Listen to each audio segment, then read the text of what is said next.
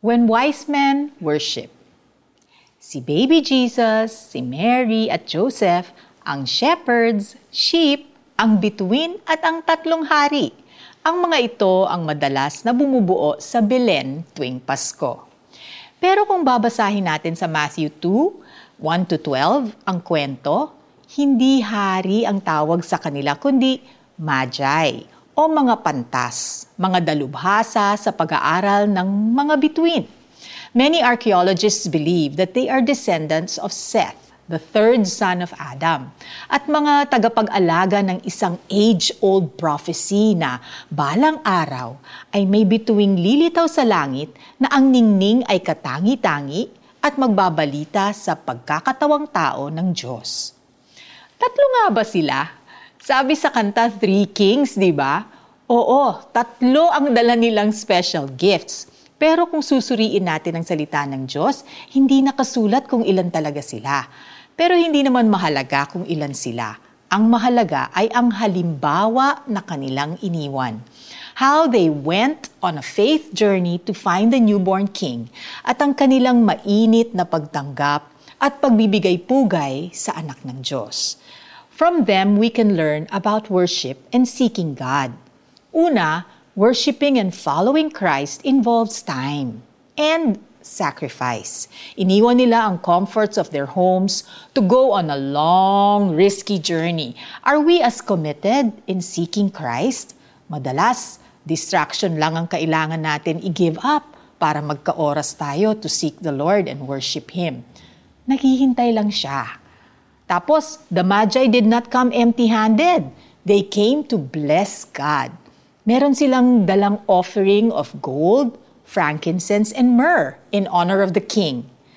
Pangalawa, hindi sila nagmamadali at hindi sila sumuko. They showed patience and they were rewarded.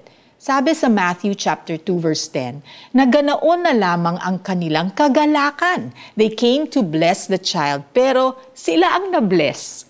Worship brings joy and benefits us with the greatest blessing, God's presence. Pangatlo, the object of their worship was Jesus Christ Himself. Sabi sa Matthew chapter 2:11 na nang makita nila ang bata sa piling ni Maria, nagpatira pa sila at sinamba ang bata. Alam ng mga magi who is truly, truly worthy to be worshipped with all our heart. At ang huli, ang tunay na worshiper ay obedient sa Panginoon. Nakatanggap sila ng warning sa isang panaginip na wag nang bumalik kay Herod at sila ay sumunod. Mga pantas ba sila or mga hari? One thing is for sure, they were indeed wise men who have shown us what worship is all about. Manalangin tayo.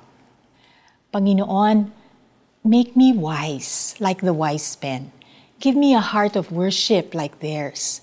Hinanap kanila ng buong buo at hindi sila nabigo. Gusto ko rin maranasan ang kagalakan na kanilang nararanasan. Make me a true worshiper. Amen. Paano ba natin ma-apply to? Pray and reflect on these questions. Number one, what do you need to give up or set aside to make time to worship. Number two, what offering is the Holy Spirit prompting you to bring? Number three, what is keeping you from worshiping with all your heart? And number four, is there a command you need to obey today? Ganon na lamang ang kanilang kagalakan nang makita ang bituin. Pagpasok sa bahay, nakita nila ang bata sa piling ni Maria na kanyang ina.